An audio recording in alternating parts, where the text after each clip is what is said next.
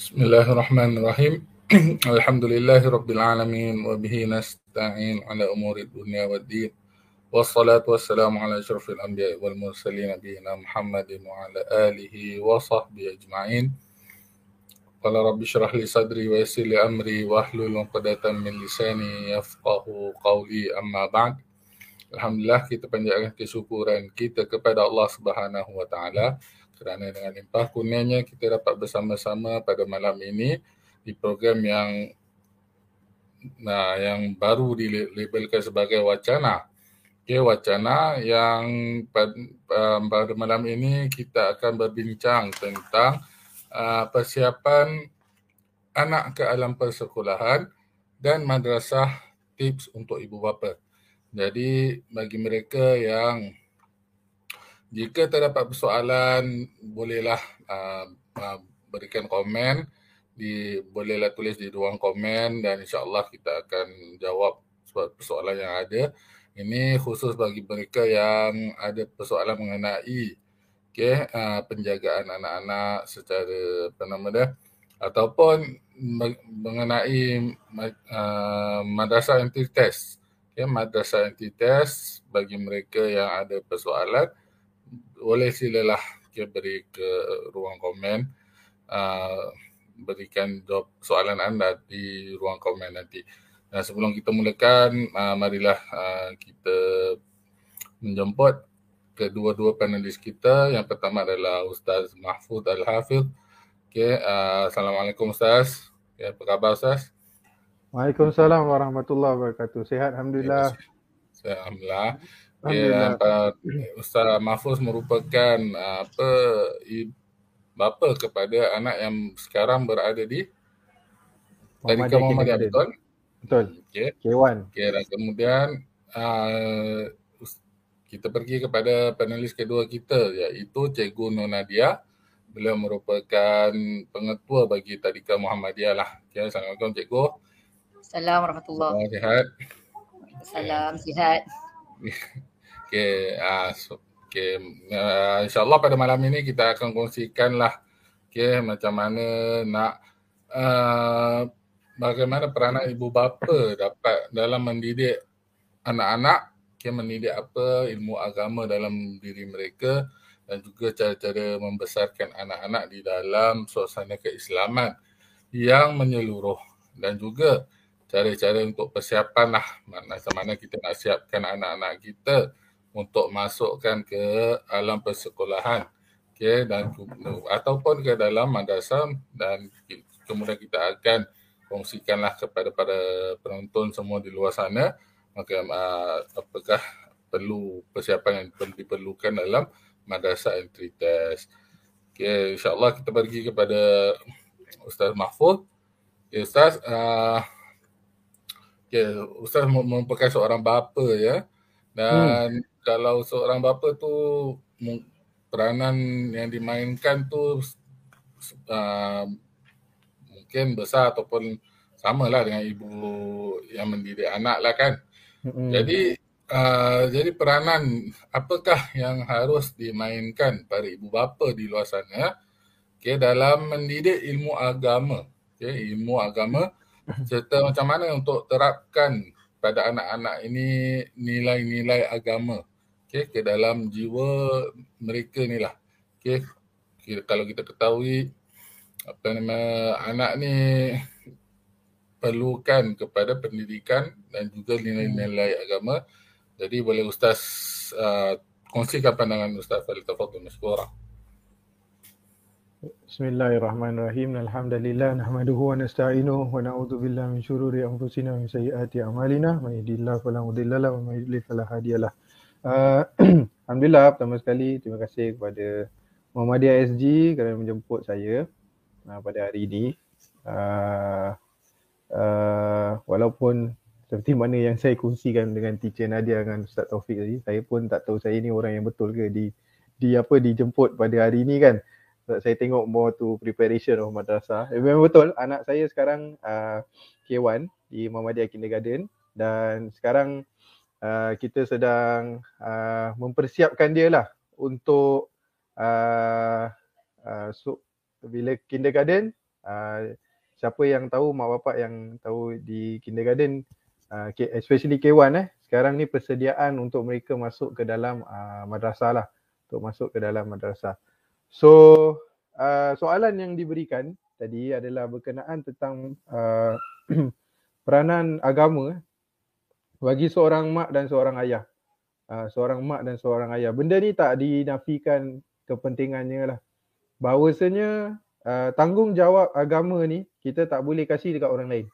That's the very important thing yang perlu kita faham. Tanggungjawab agama ni kita tak boleh berikan kepada nenek budak itu, kepada datuk budak itu, kepada makcik ataupun pakcik. Hatta tanggungjawab agama bagi saya lah. Saya pun hari ni santai-santai eh. Uh, apa kita berbincang secara secara uh, secara santai. Uh, moderator janganlah kasi nampak muka saya je kita nampak ramai-ramai lah kan. Jadi kita berbual apa ni ramai-ramai. Apa insya-Allah uh, uh, nanti fokus kat muka saya pula. Okay. Uh, hari ni sebenarnya saya nak saya sebenarnya hari nak dengar teacher Nadia berbual banyak. Okay.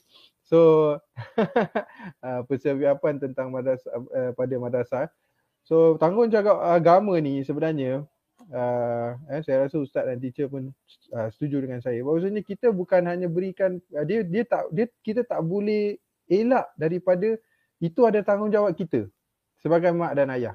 Eh, sebagai mak dan ayah. We are the most uh, important person. Uh, kita saja yang memegang tanggungjawab ini. Kita supposed to lead tanggungjawab agama pada anak kita. Walaupun anak kita masuk madrasah ke tak masuk madrasah ke, eh, dan sebagainya kita adalah yang pertama dalam memegang tanggungjawab ini seperti mana yang Rasulullah SAW bersabda uh, dan banyak ayat-ayat Quran dan hadis-hadis yang menyatakan tentang ini bahawa tanggungjawab itu adalah kepada pada ketua keluarga pada mak dan ayah dia. Antaranya hadis yang masyhur kullu mauludin setiap anak yang dilahir yuladu alal fitrah. Dia dilahirkan pada fitrah, bersih. Ya, dia by default eh by default is clean, by default is Islam eh, beriman eh. Uh, dan Nabi sallallahu alaihi wasallam kata kedua-dua ibu bapanya ah fa abawahu kedua-dua ibu bapanya ah yuhawidanihi au yunassiranihi au yumajjisanihi nah, mak bapak dia lah yang boleh meyahudikannya ataupun menasranikannya ataupun memajusikannya bila kita sebut tentang Yahudi Nasrani dan Majusi, ini Rasulullah sedang sentuhkan tentang apa? Agama. Agama. So, agama ni adalah tanggungjawab kita sebagai abawahu, kedua mak dan ayahnya. Dan di antaranya ayat Quran juga Allah Subhanahu Wa Taala berfirman, "Ya ayyuhallazina amanu wahai orang-orang yang beriman, qu anfusakum peliharalah dirimu wa ahlikum dan ahli keluargamu."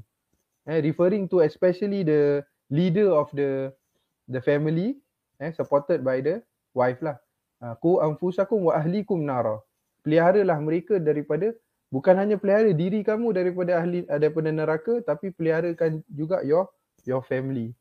So uh, si mana yang dikatakan tadi saya katakan tadi tanggungjawab agama ni eh especially bila kita cakap tentang tanggungjawab agama eh just come back to the basic of akidah, percaya pada Allah, percaya pada Rasul, eh, percaya pada uh, apa jaga solat mereka, eh, bacaan mereka, baca Al-Quran mereka. Yes, memang kita boleh uh, panggil uh, orang lain uh, untuk data ajar, support. Eh. Uh, kindergarten pun boleh ajar juga, teacher pun boleh ajar juga.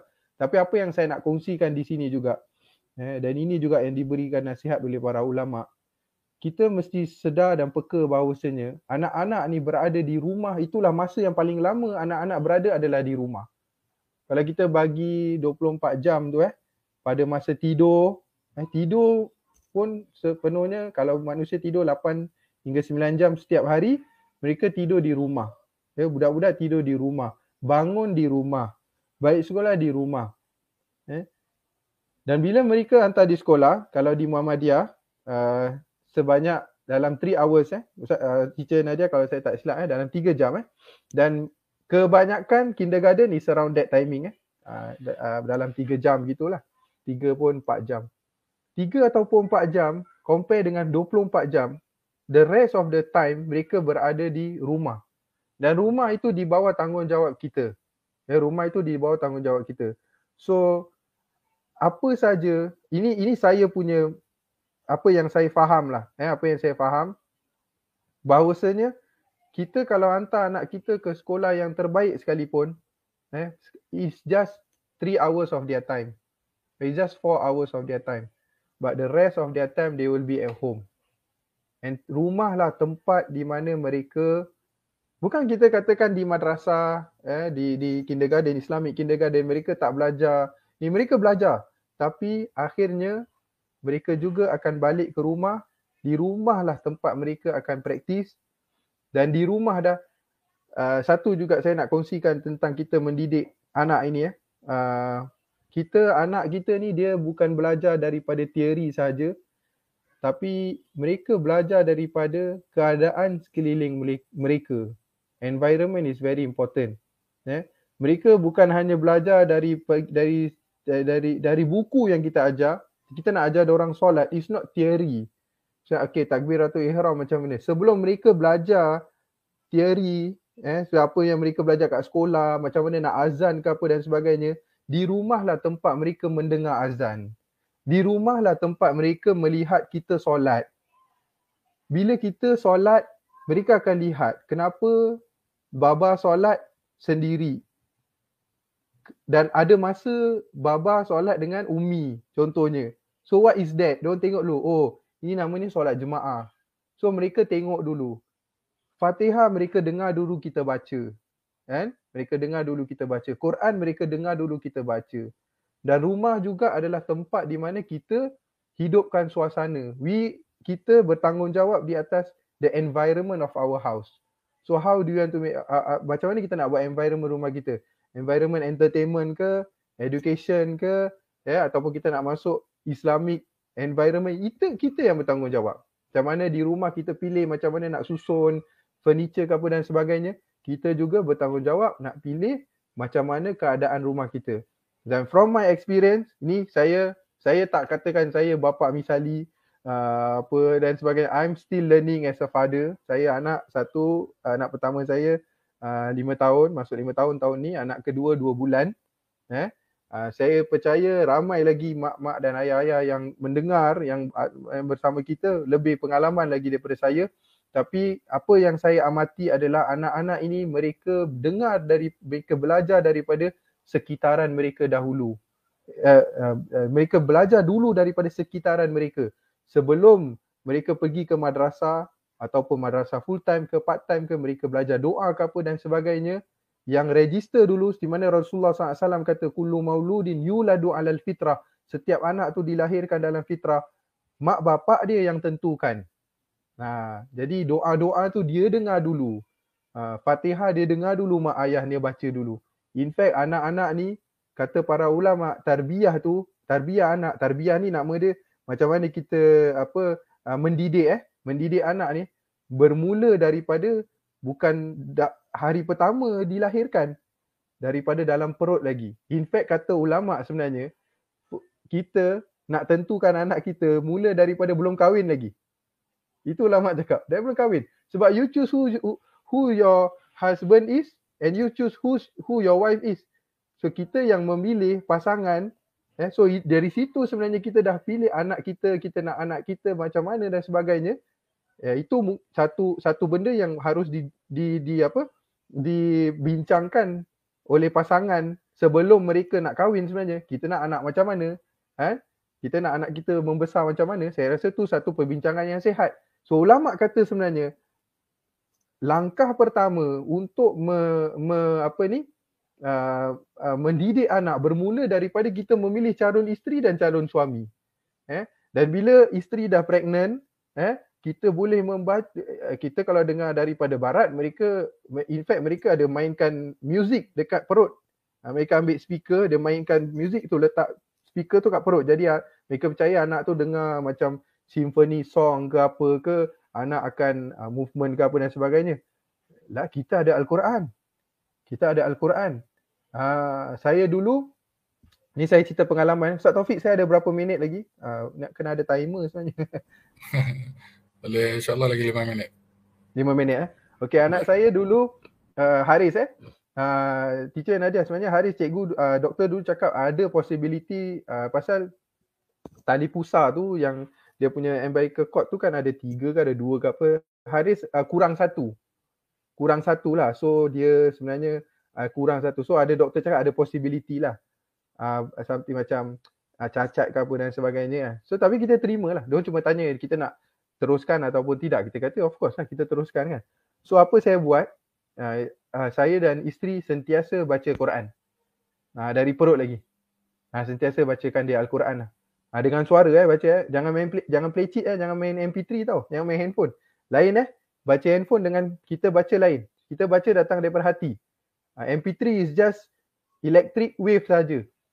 Tapi kita baca daripada pada anak kita. Zikir, bacakan Al-Quran.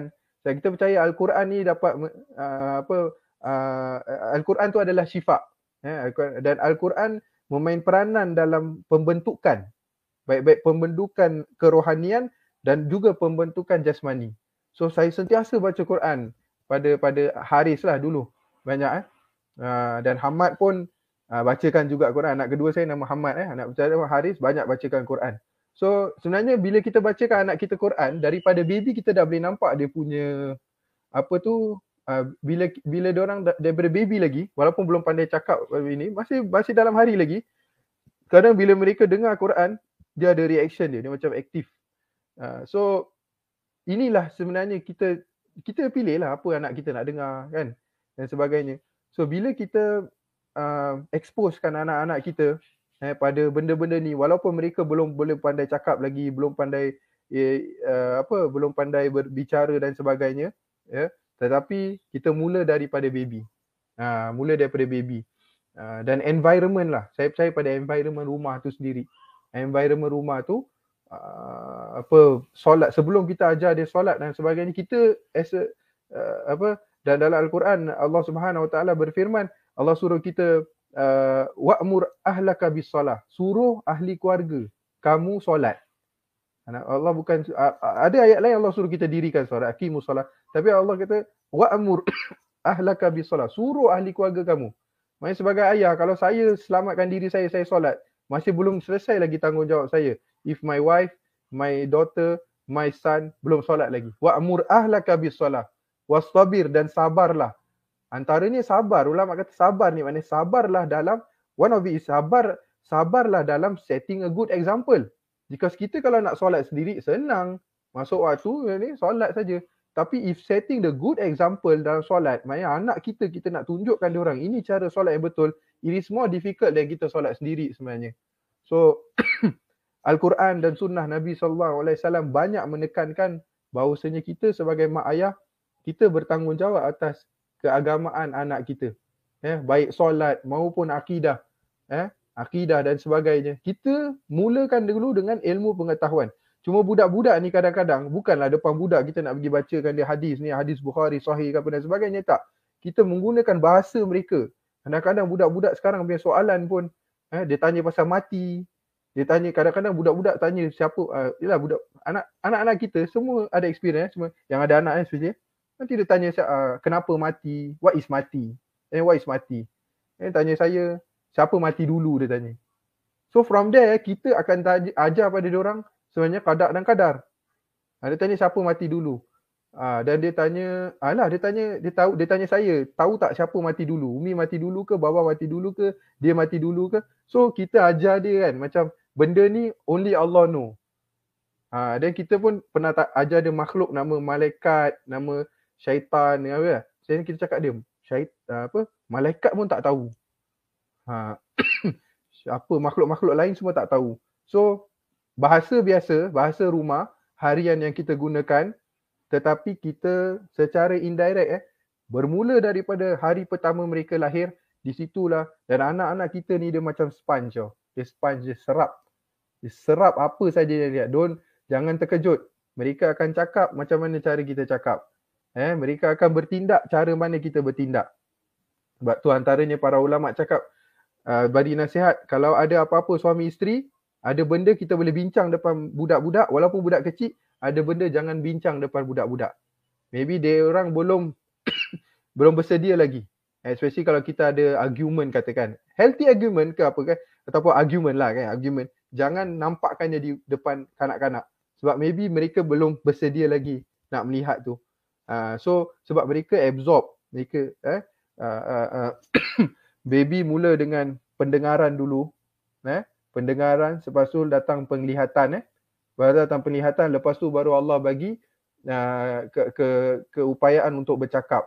Itu sebenarnya cara mereka absorb. They hear first, then they see, barulah mereka bercakap. Uh, so bagi anak saya, I always believe in that. And although I know that pada zaman sekarang sangat-sangat mencabar sebab ada handphone, ada TV, dah ada apa dan sebagainya. Uh, this thing is the environment di sekeliling mereka. Tetapi uh, kita cuba sedaya upaya lah untuk uh, uh, kalau kita berpegang pada ajaran Quran dan Sunnah dan hadis Nabi SAW, insyaAllah kita boleh didik anak kita dengan cara agama yang betul. Wallahu ta'ala alam. Ya, yeah, terima kasih Al-Fadhil Ustaz Mahfuz Al-Hafiz atas pencerahannya mengenai persoalan tadi. Dan uh, daripada apa yang Ustaz terangkan tadi, terdapat beberapa lah poin-poin yang penting yang boleh saya rungkap, rung, apa, rumuskan. Uh, yang pertama adalah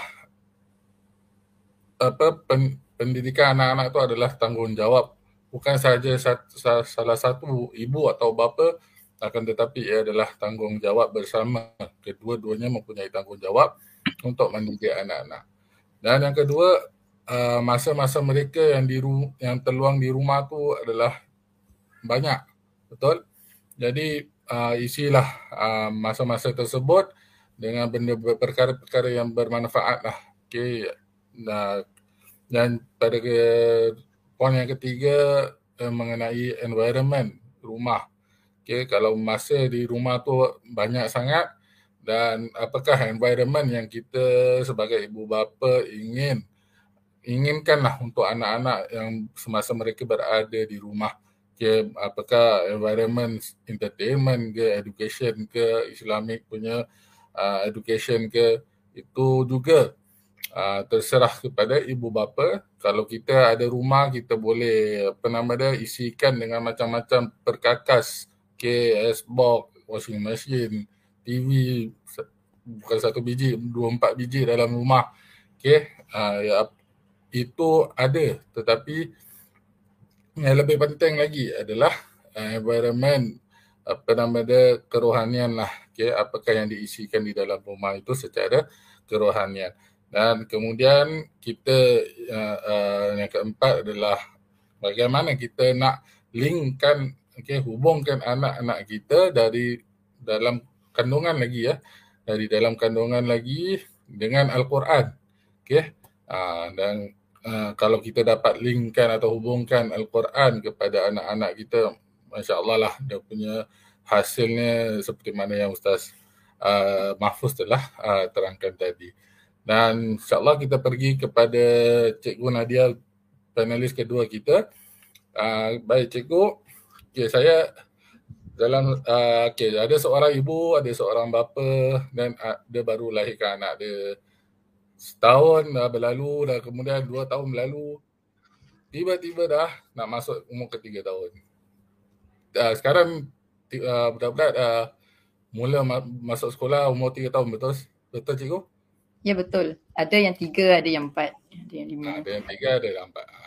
So, okay, so dah dalam masa ni lah, okay, ibu bapa dah mula nak macam mana nak masukkan anak ke sekolah, okay, nak uh, didik anak mereka dengan apa macam masukkan ke alam persekolahan lah. Okay. So adalah cara-cara mereka yang I think setiap uh, family tu ada uh, cara-cara mereka sendirilah. Okay. Jadi dalam pengamatan cikgu, apakah aspek yang penting yang mesti ada ni tapi dia orang ibu bapa kadang-kadang dia terlepas pandang. Okay, dia kurang nak mendapat perhatian ibu bapa uh, ketika mereka mempersiapkan anak-anak mereka untuk memasuki alam persekolahan. Okay, kalau kita okay, dan uh, budak dah umur 2 tahun, okay, dah nak masuk pre-nursery, three is pre-nursery around there. So apakah benda yang mereka kadang-kadang kadang-kala tu terlepas pandang? Okay, mungkin cikgu boleh uh, kongsikan kepada kita. Tafadhal maskura. Ya, Bismillahirrahmanirrahim. Rabbi syrahli sadri wa yassir li amri wa hlul 'uqdatam min lisani yafqahu qawli. Um, Assalamualaikum warahmatullahi wabarakatuh. Um, berbalik kepada soalan ustaz tadi, uh, preparation untuk masuk ke alam persekolahan sebenarnya ada beberapa faktor yang ibu bapa harus lakukan atau menitik beratkan sebelum mempersiapkan anak ke sekolah dan sewaktu mereka di sekolah. Ada benda yang mereka kena um, lihat pantau okey? Di sini saya ingin menekankan yang harus bersiap sedia bukan sahaja anak-anak malahan ibu bapa juga. Jadi bukan anak-anak je kita kena get them ready to go to school but the parents also they must be ready to send their kids to school. Okay. So yang pertama uh, anak itu harus tahu yang dia akan ke sekolah.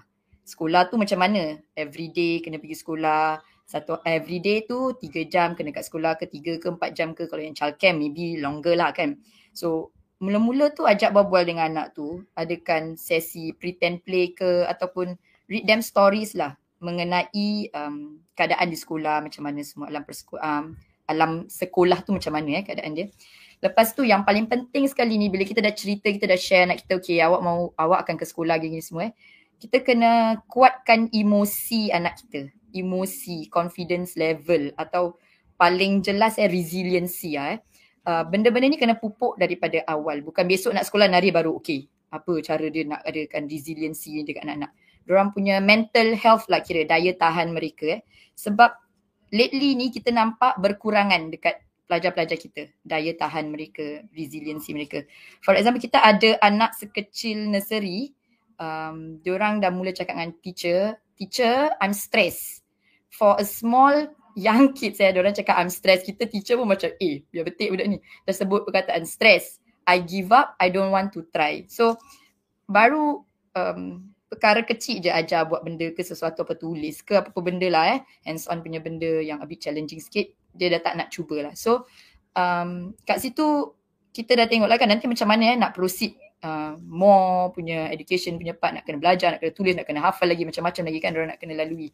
So daripada awal ni dah nak kena adakan resiliency jaga mental health anak kita um, make sure kita ni um, jangan apa tu orang kata memang kita akan ada emosi sikit lah eh. Kalau um, anak kita kena tegur ke kena atau tergaduh ke dengan kawan tu biasa. Kita mak bapak kan kita mesti rasa eh kenapa anak aku diperlakukan sedemikian eh begini eh?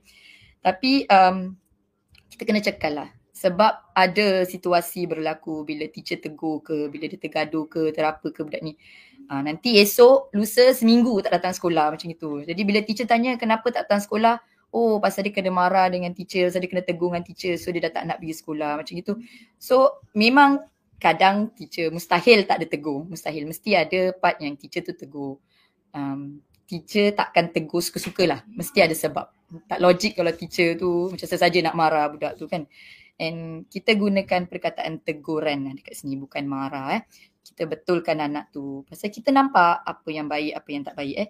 Jadi sebagai ibu bapa tu memang kita teremosi sikit tapi kita kena cekalkan diri kita. Kita kena kuatkan hati kita. Sekiranya anak kita memang salah, harus ditegur lah. Ha, kita kena tanyalah dengan anak tu kenapa teacher tegur ataupun kenapa kawan ni pukul awak eh, awak buat apa macam kita kena ambil tahulah, kena ambil berat. Ha, jangan terus uh, tak baik eh teacher ni, ah, tak baik eh kawan ni macam itu.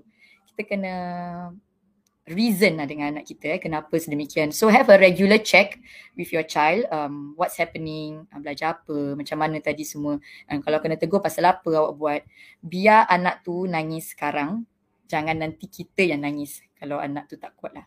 So um, daripada sekarang lah ibu bapa ni kena peka dan bijak memainkan peranan. So bila dia nak masuk alam persekolahan tu, dia dah ready to face all these challenges. And akan datang in primary school ke secondary school ke benda-benda begini akan berlaku. Ha bully ni semua ni common. I have two of my kids dekat primary school. Bullying ni memang ada wujud lah kan. Memang kita kau boleh tak nak cakap pasal benda-benda ni kan. Tapi wujud benda-benda gitu. So macam mana kita ajar anak kita untuk defend, untuk kuatkan emosi mereka supaya mereka tak sampai benci dekat sekolah macam itu. Jadi ibu bapa kena main peranan eh. Uh, yang kedua, uh, macam saya tadi cakap, ibu bapa pun kena harus ada perasaan yang mereka dah ready untuk hantar anak mereka ke sekolah. Sebab ah ni kita saya banyak kasihkan contoh lah eh sebab kita nampak eh depan mata kita eh. Ada tu anak dia tu steady je tu masuk sekolah. Okay, kalau siapa yang tahu tadi Muhammadiyah ni eh kita ada gate kat luar. Lepas tu uh, budak-budak tu kalau sampai dia terus masuk ke kelas depan pintu semua parent boleh nampak sebab gate yang grey tu macam jarang-jarang boleh nampak jelas eh. So budak tu steady je masuk senyum tak ada tak ada show reluctant punya sifat ke tak ada sedih tak ada nangis. Tapi mak dia pula yang terlari-lari nak selitkan diri dia kat dalam gate yang nak masuk sekali. Kita buka gate kan untuk pelajar-pelajar lain masuk kan. Mak dia pun sibuk nak selit nak masuk. Jadi bila kita tanya kenapa kan, ah, ada apa-apa concern ke apa ke kan. Oh saya nak check anak saya okey ke tidak, ada nangis ke tidak. Padahal dia baru je lepaskan anak dia tu. Lepas tu anak dia tu jalan semua tu depan mata dia juga sampai nampak. So uh, dia macam tak tahulah apa perasaan dia orang waktu ketika tu maybe first time ke apa ke sedih ke uh, insecure ke apa ke kan. So benda-benda tu berlaku. Dah tu tak apa. Okay, kita dah cakap baik-baik. Okay, dia dah keluar. Budak tu pun dah masuk. Nanti dia tekan-tekan bell pula. Ha, tekan-tekan bell. Nak masuk dalam lah. Nak check anak ni macam mana. Anak saya macam mana. Ada nangis ke tidak. Um, trust the teachers lah. Basically just trust the teachers. Um, kita dah lalui banyak anak murid. Macam-macam ragam. Macam-macam perangai. Ada yang nangis kuat. Ada yang nangis pelan. Ada yang nangis diam. Ada yang nangis bidik. Semua tu kita kita nampak kalau dia nangis tu sampai boleh bawa kepada trauma ke apa-apa kan kita akan panggil parents lah itu definitely kita teacher ni pun tak nak lah anak tu nangis je kan kita pun nak ada solusi dia so solusi dia apa kita panggil parents so kalau anak tu okay okay lah just trust the teacher let go um, tu benda kena parents pun kena uh, faham lah kat rumah you teacher you guru uh, dekat sekolah ni kena hormat lah teacher tu teacher awak tu guru awak macam itu yang ketiga pula, um, bantu anak untuk berdikari. Macam tadi Ustaz Hafiz cakap, sebenarnya budak-budak ni orang absorb cepat macam sponge eh. Sekejap dia orang um, ambil semua info-info. Jadi daripada kecil tu kita dah boleh ajar lah macam mana basic lah pakai stokin, pakai kasut. Buka stokin, buka kasut. Paling basic. Kalau untuk K1, pakai seluar ataupun ajar istinja macam gitu.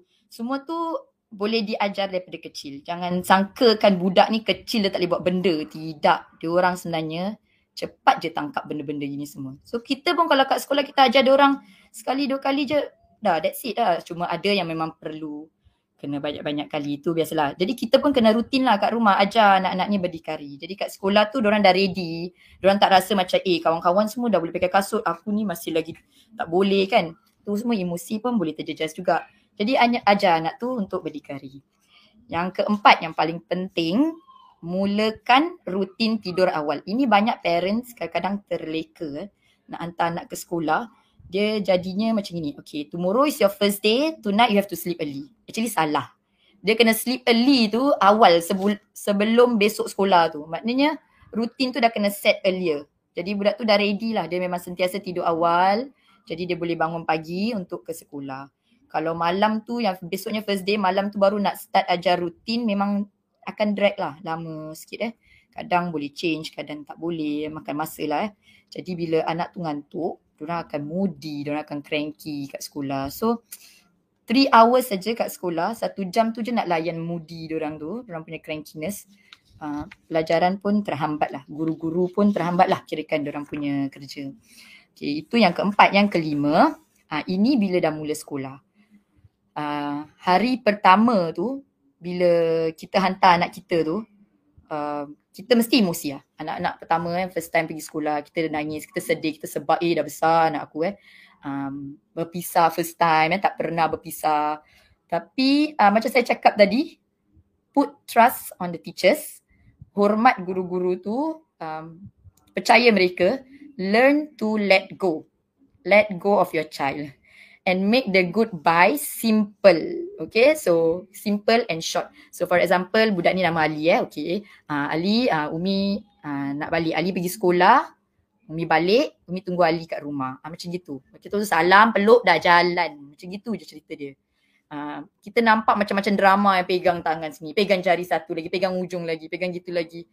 Uh, sampai tiga jam, in the end budak tu kat situ dengan mak dia juga menangis, melirik-lirik sampai bertahun-tahun lah kira kan boleh jadi.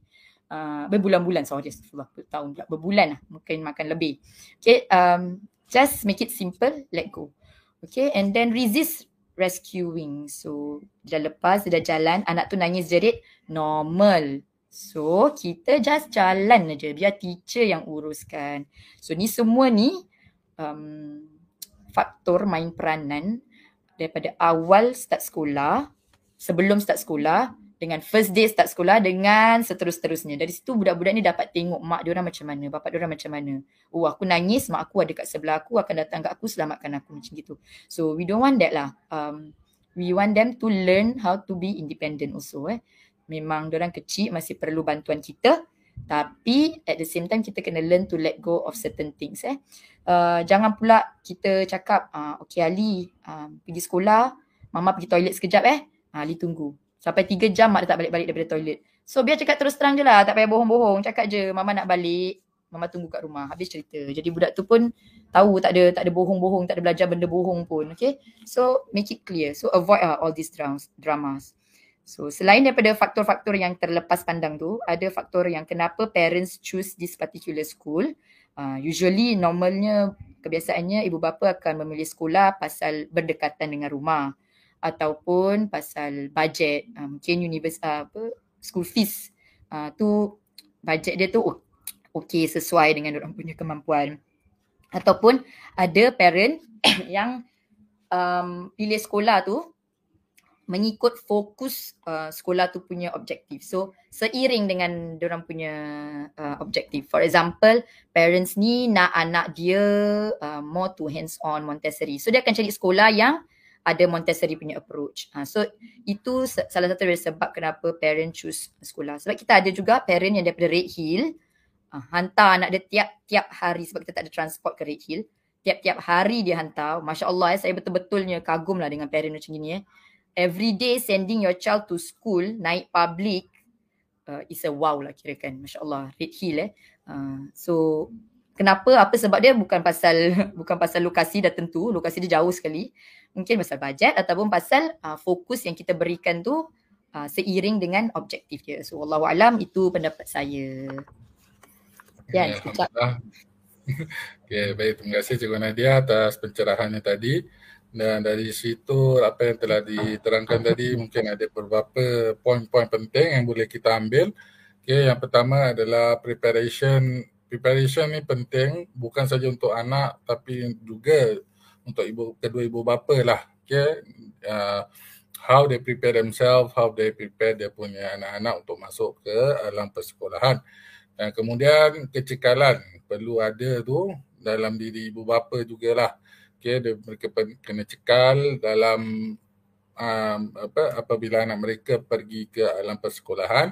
Dan kemudian uh, ajar anak-anak untuk berdikari okey. Ajar anak-anak untuk berdikari okey. Kalau apa contoh yang tadi cikgu berikan okey kalau kadang-kadang oh ya apa anak tu bila dia tengok kawan-kawan dia semua dah boleh pakai kasut contoh ataupun dah boleh pakai apa nama dia uh, stokin okay, dia je yang seorang belum belum boleh lagi uh, mungkin dia ada boleh apa mendatangkan permasalahan yang, yang, yang lain lah jadi kita serta benda yang kita boleh lakukan untuk anak-anak kita dan serta benda yang lain biarlah anak tu yang lakukan perkara tersebut dengan sendiri.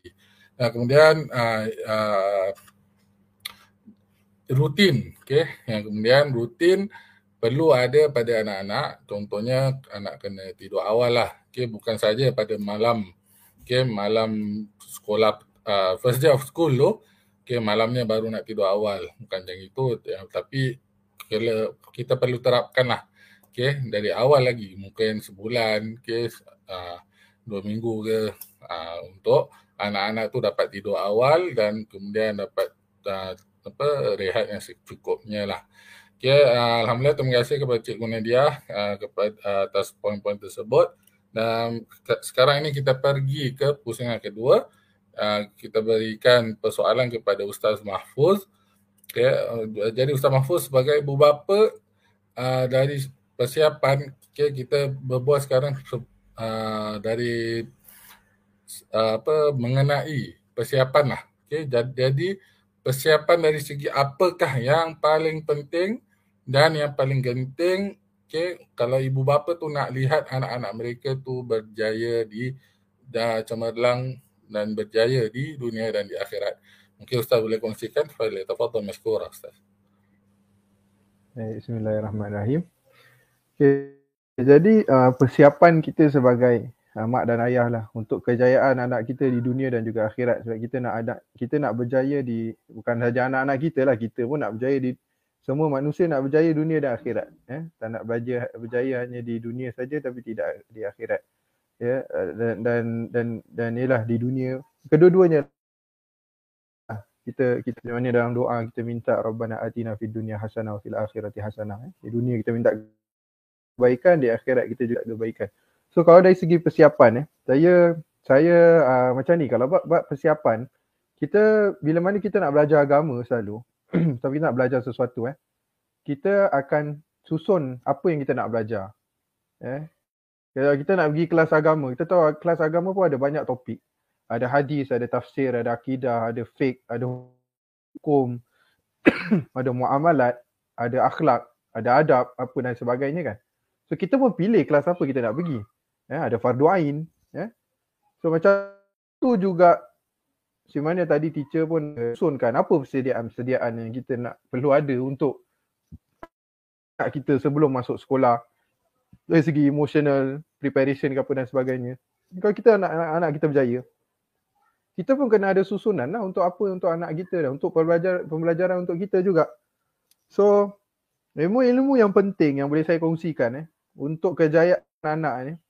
Antara ni yang pertama ni bukan saja kejayaan anak kejayaan kita juga yang adalah ilmu pengetahuan tentang akidah mengenal Allah Subhanahu Wa Taala apa tu akidah akidah tu adalah rukun iman atau apa tu akidah akidah tu rukun iman rukun iman yang enam Eh, percaya pada Allah, percaya pada malaikat, percaya pada Rasul, percaya pada Quran, percaya pada qada dan qadar. Eh, rukun iman yang enam tu. Itu adalah akidah. So kita dan, dan the first one is eh, al-iman billah, beriman pada Allah Subhanahu Wa Taala. What is iman pada Allah Subhanahu Wa Taala? So dalam kita nak menerapkan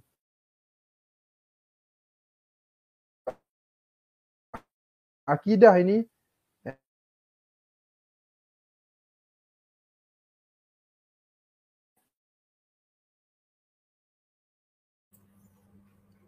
Maaf Ustaz. Kata kita yang menentukan agak kita putus Ustaz.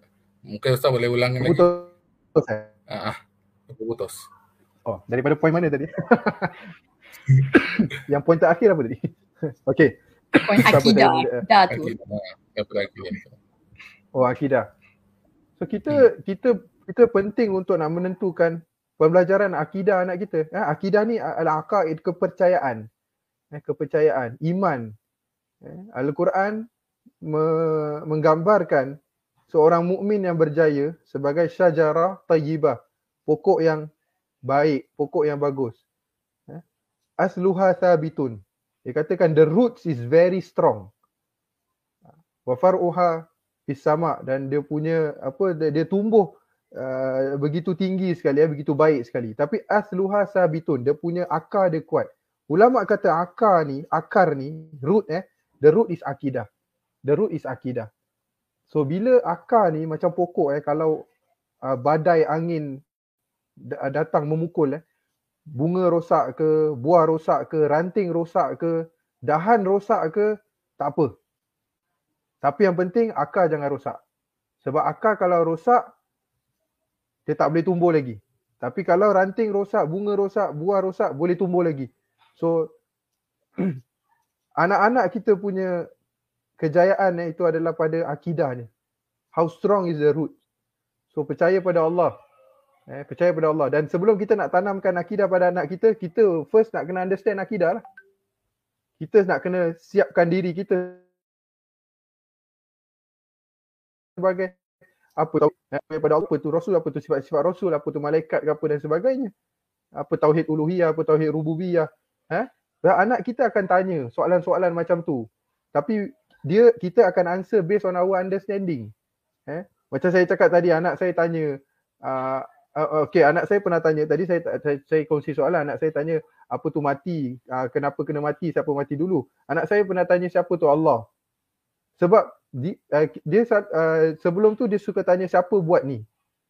So dia tanya siapa buat meja? Dia cakap carpentry orang carpentry buat meja lah. Uh, siapa buat kereta? Oh, siapa buat ni? So kita cakap siapa buat roti?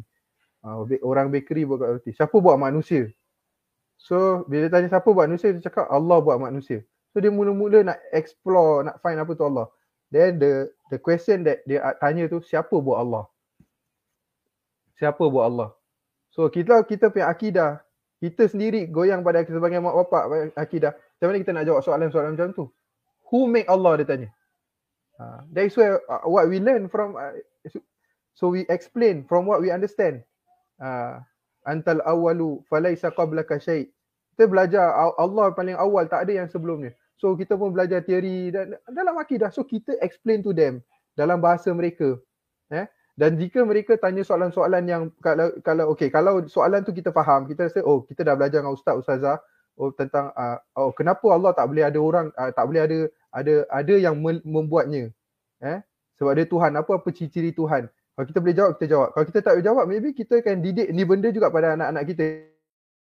Kita cakap, uh, Umi, uh, uh, tanya Umi, can I ask my ustazah first? Can I ask my ustaz first? Uh, then I will answer your question. Uh, dia, itu pun dah satu benda dia belajar daripada kita. Oh, kalau tak tahu apa-apa, tanya dulu orang yang lebih tahu. So, akidah sangat penting. Eh, yang penting kita pun nak tekankan akidah kepercayaan. Sebab wherever they go, dia, dia uh, mereka ke, kejayaan mereka bergantung kepada akidah dan kepercayaan mereka. Yang kedua adalah pembelajaran al-Quran. Di mana saya kongsikan juga tadi uh, macam mana kita mula daripada baby uh, anak-anak ini tentang al-Quran eh. Al-Quran ni adalah kejayaan. Ya, al-Quran ni adalah kejayaan dunia dan akhirat kita. Eh. Tak semestinya walaupun anak kita tak pergi madrasah sekalipun, eh, they still need al-Quran. Eh. Eh kalau mereka ngaji, eh, even kalau dia tak ambil madras, dia tak jadi, dia tak masuk, dia tak jadi ustaz, tak jadi ustazah sekalipun. Al-Quran adalah kejayaan dia. Even if they want to be engineer, let them be engineer. Dia nak jadi doktor, biar dia, mereka jadi doktor. Nak jadi pilot ke apa jadi pilot. Tapi pilot, engineer ke apa yang tidak meninggalkan Al-Quran. so Al-Quran tu adalah kejayaan bagi mereka. Dulu ustaz saya cakap, Mahfuz, ataupun saya cakap, panggil saya, kalau dia kata kalau hantar nak jadi apa pun, hantar hafal Quran dulu. Kalau hantar boleh hafal Quran, apa-apa ilmu saja hantar nak belajar, jadi senang. Memang betul. Bila kita hafal Quran, if you can memorize the words of Allah, you can memorize any word. It's a formula lah. If you can memorize the words of Allah, you can memorize anything. Jadi kalau kita daripada kecil lagi, ajar anak kita, eh, di Muhammadiyah pun, kindergarten pun ada uh, uh, bermula dengan surah-surah pendek, eh, belajar surah-surah pendek, uh, membiasakan mereka menghafal kalamullah. Kita di rumah pun jangan jangan biarkan tu hanya pada ustaz dan ustazah saja. Kita di rumah pun praktis dengan mereka. Tanya nari belajar apa dekat sekolah, surah apa baca dengan mereka. Eh, sebelum tidur baca Quran, buatkan jadi Quran ni fun. Eh, cerita-cerita Al-Quran, kita cerita apa Ashabul Fil, dan sebagainya. Cerita tu mereka suka dengar. Eh, jadi terapkan dalam diri mereka Al-Quran dan bacaan Al-Quran. Eh, di samping akidah Al-Quran dan seterusnya pelajaran solat bagi anak kita. Eh, solat juga menentukan kejayaan di dunia dan juga di akhirat. No matter what they want to be, eh, dia nak jadi ustaz ke ustazah ke nak belajar dekat universiti Islam ke, nanti nak masuk politeknik ke, nak masuk JC ke apa, solat tak boleh tinggal solat adalah penentu kejayaan. Uh, so kita mesti prepare them with solat. Hukum-hukum solat. jaga waktu solat. Apa dan sebagainya. Uh, dan bagi tahu mereka, didik mereka. Eh, Nabi pun suruh kita sallallahu alaihi wasallam ajar anak solat bermula daripada tu, tujuh, uh, bermula daripada kecil dan pada tujuh tahun dah kena tekankan. Eh, solat. Eh, uh, so anda anak kita akidah Ajar anak kita Al-Quran, ajar anak kita tentang solat. And then no matter where you go, jangan tinggalkan solat. nah, itu juga penting. Dan seterusnya yang juga untuk kejayaan anak kita, ya, ajar mereka zikir dan doa. Uh, ajar mereka to communicate with Allah Subhanahu Wa Taala zikir. Mula dengan zikir-zikir yang simple. Di di kindergarten pun mereka belajar, di sekolah pun mereka belajar. Kalau tak belajar yang tak belajar di di di ni, kita ajar di rumah lah. Ajar di rumah. Ajar daripada zikir-zikir yang pendek. Bermula dengan baca bahkan baca bismillah. Ha, keluar rumah baca bismillah. Tawakkaltu ala Allah wala haula wala quwata illa billah. Dan doa-doa yang lain lah. Ha, nak naik kereta subhanallazi sakhara lana hadha. Kan? Ha, kita ajar mereka doa yang pendek-pendek, eh, doa yang simple-simple eh, dan juga doa-doa yang lain lah. Ha, kalau doa yang panjang sikit pun tak apa, kita sama-sama baca ha, dengan anak-anak. Jadi mereka tahu that every every movement I do there's a doa. Bila hujan turun ada doanya. Eh, Allahumma sayyiban nafi'an dan sebagainya. So anak kita dah is the environment. So mereka membesar dengan berzikir pada Allah dan bermunajat pada Allah, berdoa pada Allah. Ajar anak kita doa. Uh, Umi, I want this. Dan nanti uh, yang paling apa ni nanti orang ni pandai hantar katalog kat rumah Toy R sebagai katalog. Uh, habis lah dia tengok. Dia tengok ni, dia tengok tu dia minta. I want this, I want this, I want this. Okay, kita cakap ada orang. Make doa to Allah Subhanahu Wa Taala that you will get it. So kita ajar anak kita berdoa. Eh, kita ajar anak kita berdoa. You must ask from Allah uh, apa so that you can get what you want kan.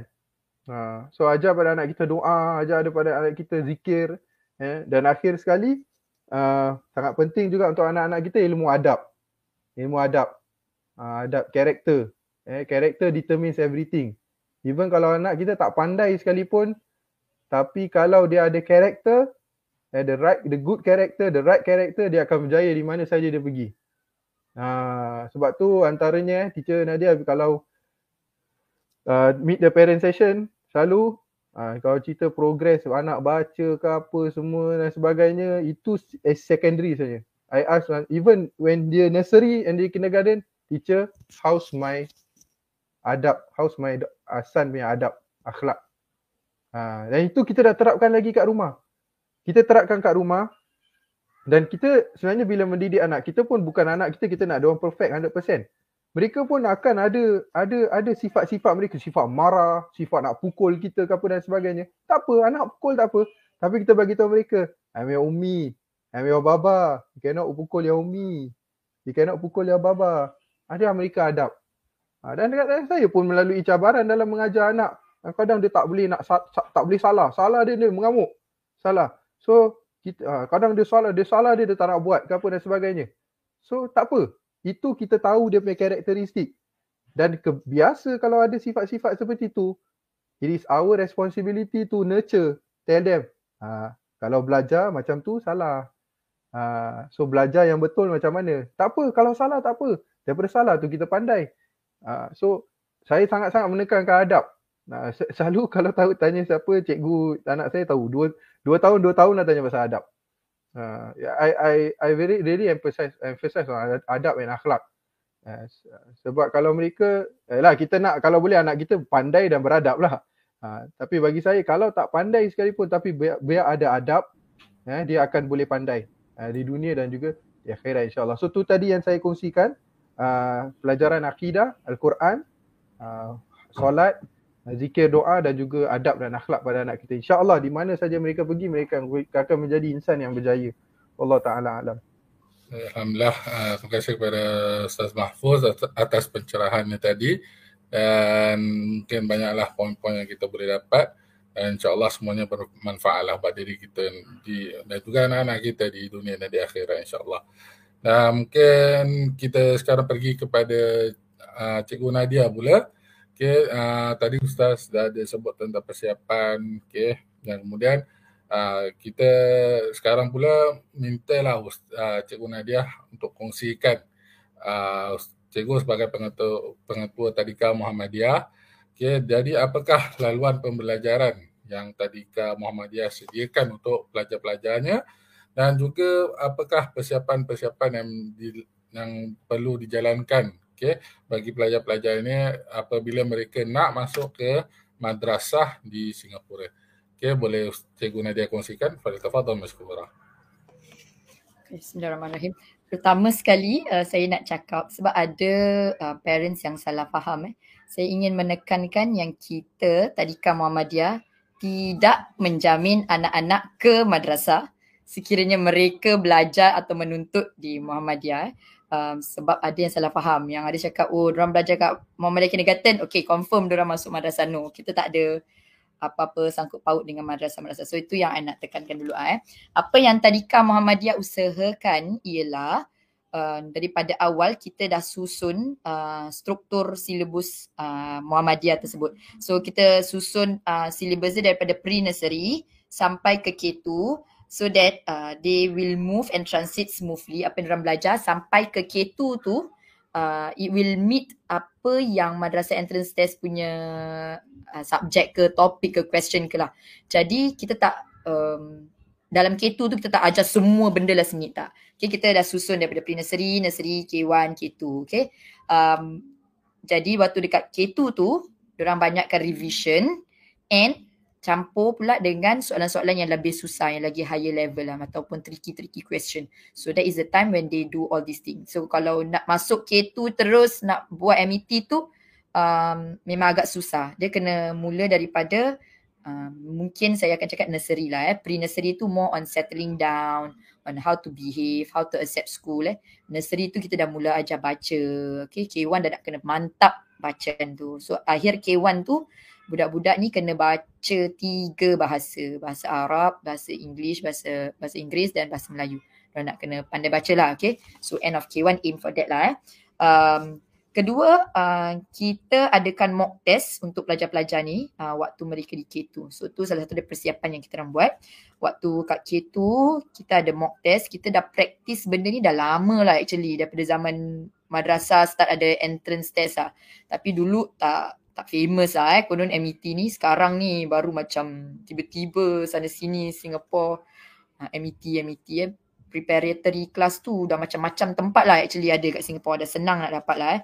So kita uh, adakan that service uh, mock test uh, waktu orang K2 um, on top of their school worksheets diorang akan ada another set of papers untuk praktis ke madrasah entrance test punya subjek so termasuk ujian lisan. Jadi nanti uh, usually around end of Jan, uh, January, diorang dapat buat balik mock test. Sama ada diorang buat kat rumah ataupun diorang adakan mock test betul-betul dekat sekolah. So kita ada alternate lah, buat kat rumah, buat kat sekolah, buat kat rumah, buat kat sekolah gitulah. Lepas tu ada juga uh, ujian oral. Itu yang kita uh, buat lah, practice lah eh. Yang ketiga, uh, Muhammadiyah Kindergarten juga ada prep class preparatory class. Kita pun buat preparatory class untuk pelajar-pelajar yang ingin mencuba atau register themselves to uh, madrasah. So kita akan mulakan prep class ni daripada budak tu K1 in June. Okay, June, Julai lah eh. Uh, diorang akan start diorang punya kelas sampai waktu diorang transit ke K2 uh, one week before the test date. So diorang akan ada every Saturday ada kelas ni eh. So buat masa sekarang kita cuma buka untuk pelajar-pelajar MK. MK tu Muhammadiyah Kindergarten lah eh. Bukan back Michael Kors ke apa ke eh.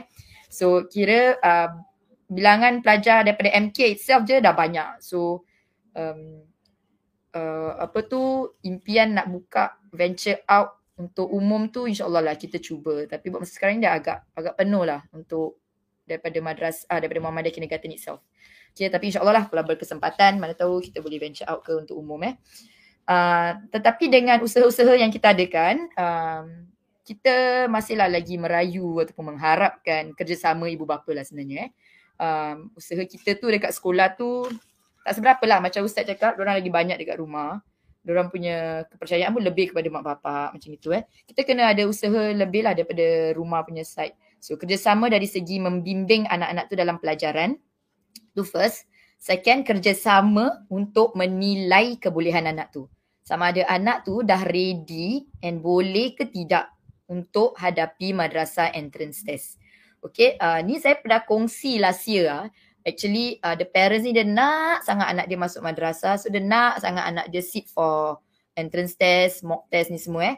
Tapi ternyata budak tu, dia kita tak boleh cakap budak tu tak pandai, tak boleh eh. Mungkin dia belum ready je eh uh, budak tu belum ready. So bila tengah buat mock test tu, dia dekat one corner. Okay, ni, yang mock test kat sekolah eh. Semua budak kena duduk jauh-jauh buat sendiri ni test tu eh. Kita ada that kind of environment. dia kat one corner tu dia dah menangis sobbing ah eh nangis dalam kesedihan dalam diam itu kita pun teacher-teacher biasalah eh, jalan tengok nampak budak ni paper dia tak gerak-gerak tapi muka dah kuyup dah basah semua sebab uh, dia stres lah kira kan macam dia dah tak boleh nak take it soalan-soalan madrasah entrance test ni ada yang senang ada yang betulnya menguji minda jadi um, budak tu mungkin tak boleh lah belum boleh take it so dia dah menangis so kita have to talk to the parents lah macam dan setiap kali test dia macam itu. Setiap kali test dia nangis. It's not healthy for the kids eh. Uh, kita pula teacher ni forcing ke parents pun forcing dah tak sihat lah. Kalau budak tu belum ready jangan paksa. Jadi tu yang saya perlukan bantuan parents lah. First bimbing anak dekat rumah dari segi pelajaran. Kedua nilai anak tu. Kalau anak tu boleh, okay kita scaffold lah. Kita uh, bimbing lah.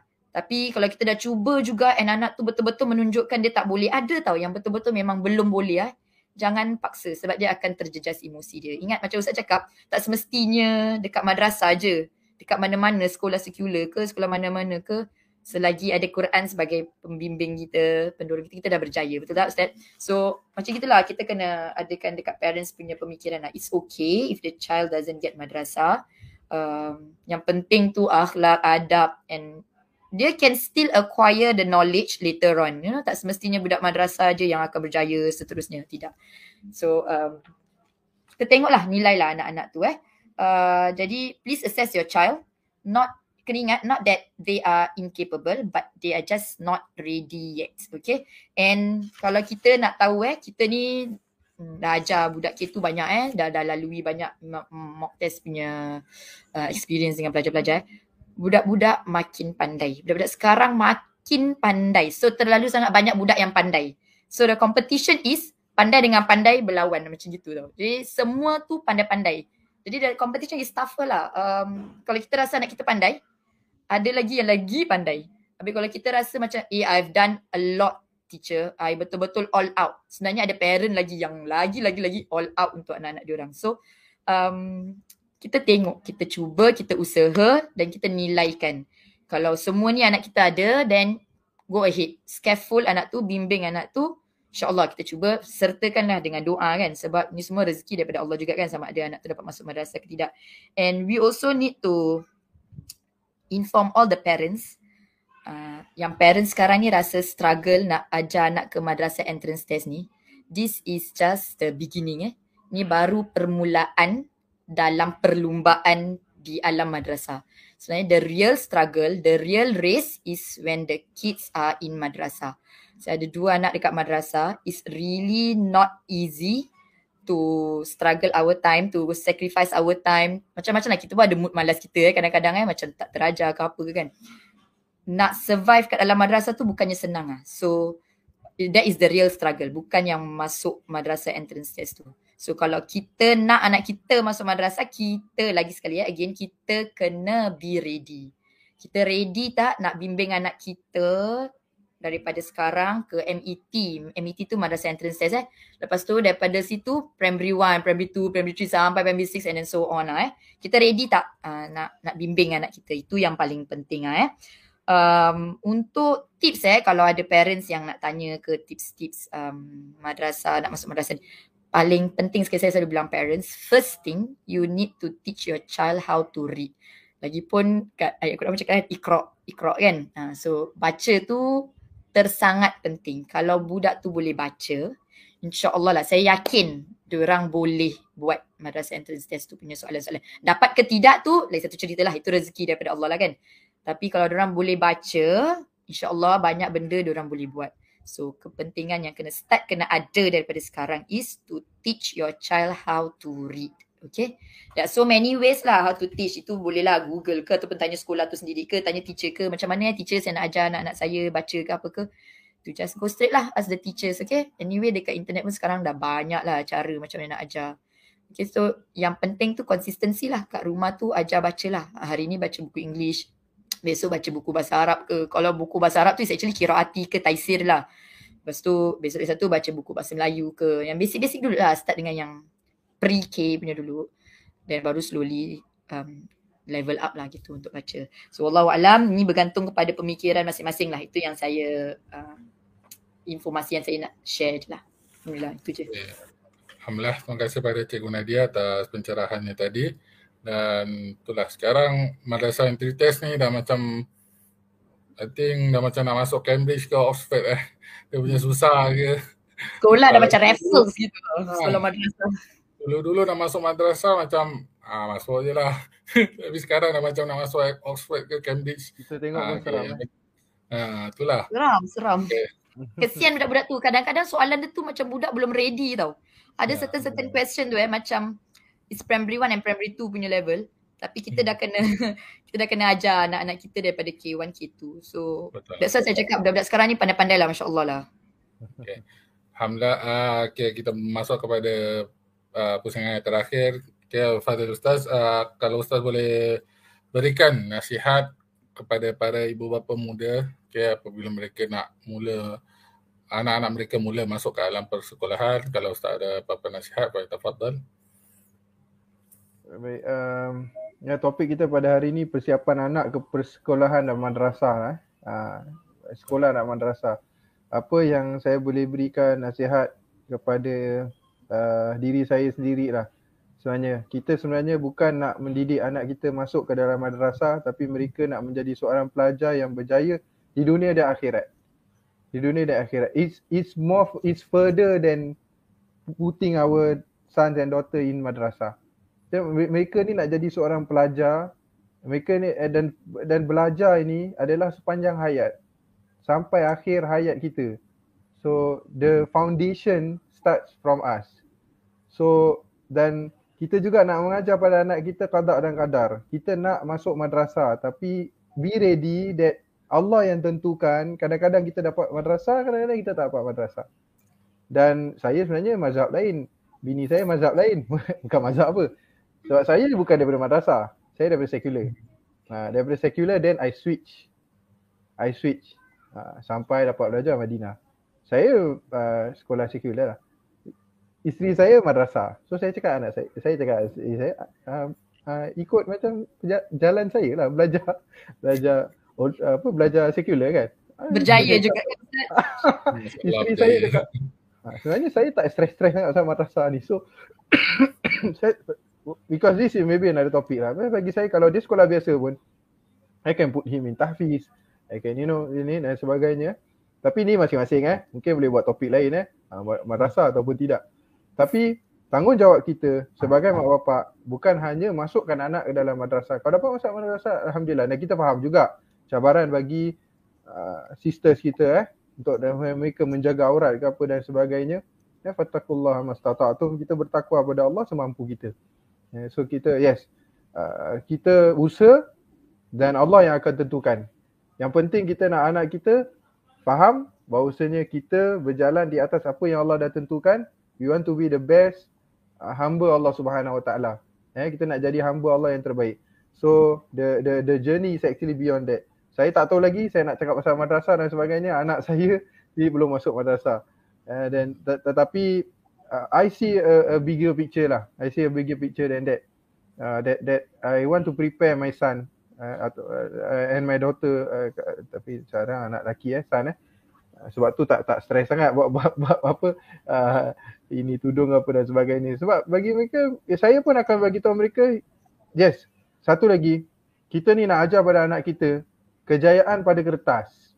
Eh, Kejayaan pada yes memang kejayaan kita mesti hidup kat dunia ni memang kejayaan dekat kertas lah.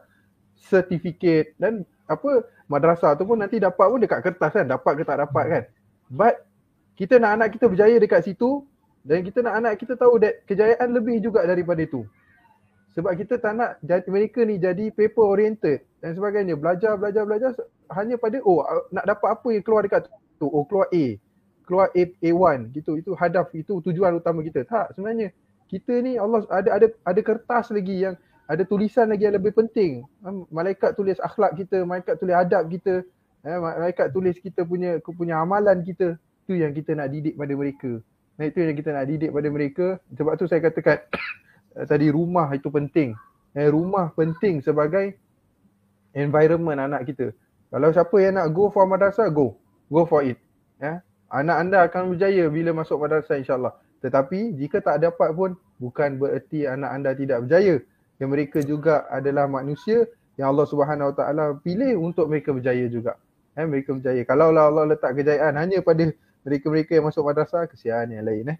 Uh, jadi uh, jadi kita kita ini uh, mendidik anak kita secara apa ni secara uh, kolektif lah secara uh, keseluruhan ya kejayaan adalah di mana-mana saja di, uh, yang penting adalah uh, pegangan kita uh, iman kita pada Allah Subhanahu Wa Taala dan dan seperti mana yang apa yang tadi kita kongsikanlah selama ni Allah Taala alam. Alhamdulillah, terima kasih Ustaz atas nasihat yang diberikan tadi dan kita bagi pada Cikgu Nadia. Okay, kalau Cikgu Nadia boleh kongsikan kepada para penonton di luar sana kalau mereka nak masukkan anak mereka ke tadikan Tadika Muhammadiyah pada tahun depan 2023 apakah cara-caranya dan bila untuk mereka buat membuat pendaftaran. Fadil Tafadhal Masyukura. Okey, uh, kami ada dua fasa. Um, fasa pertama untuk pelajar-pelajar sekarang, so continuation uh, dan untuk adik-beradik mereka, uh, untuk anak-anak staff di Muhammadiyah sendiri, uh, Muhammadiyah Kindergarten ke, Welfare ke, MHCC ke, H, uh, HQ ke, secara keseluruhan eh, dan anggota Muhammadiyah. Itu fasa pertama. Fasa kedua untuk uh, public lah, umum, okay, untuk awam. Jadi fasa pertama ni akan dibuka insyaAllah kalau tiada aral uh, pada bulan April. Nantikan update kami di website lah. Uh, kalau masih ada tempat kosong, kami akan buka untuk awam which is the phase 2. And usually phase 2 ni um, around June, mid June. So kalau nak tahu ada slots lagi ke ataupun nak tahu lebih lanjut ke mengenai um, tadika, boleh hubungi kami, boleh WhatsApp kami. Boleh share number sekali tak kat sini? Boleh, boleh. boleh eh? So, uh, boleh WhatsApp uh, number 8 8650 1413. Okay, kalau orang panggil kosong tu sifar 865 sifar 1413. So boleh WhatsApp, uh, tanyalah uh, sama ada kosong atau tidak. So the first phase is um, for the internal punya dulu lah. Phase 1 hmm. April eh. Yeah. Itu saja. Hmm. Uh, terima kasih Cikgu Nadia atas infonya dan Alhamdulillah kita dah sampai ke penghujung acara wacana ini dan saya ingin berterima kasihlah kepada para panelis kita Fadil Ustaz Mahfud Al-Hafiz Abdul Rahman dan juga kepada Cikgu Nadia uh, atas perkongsiannya pada malam ini pada acara wacana kita yang pertama ini dan insyaAllah uh, saya juga ingin berterima kasihlah kepada para penonton yang berada di luar sana. Okay, kalau ada apa persoalan mengenai Tadika Muhammadiyah, bolehlah pergi apa ke web, laman web uh, Tadika Muhammadiyah. Dan seperti apa nombor WhatsApp yang tadi Cikgu Nadia ada berikan. Dan uh, untuk persoalan boleh bertanya kepada mereka. Dan insyaAllah kita berhenti pada ketika ini. Dan terima kasihlah kepada semua dan kita akhiri dengan tasbih kafarah dari suratul as subhanakallahumma bihamdika asyhadu an la ilaha illa anta astaghfiruka wa atubu ilaik wal 'asr innal insana lafi khusr illa alladhina amanu wa 'amilus salihati wa tawasaw bil haqqi wa tawasaw bis sabr sallallahu ala nabiyyina muhammad wa ala alihi wa sahbihi wa sallam alhamdulillahi rabbil alamin wassalamu alaikum warahmatullahi wabarakatuh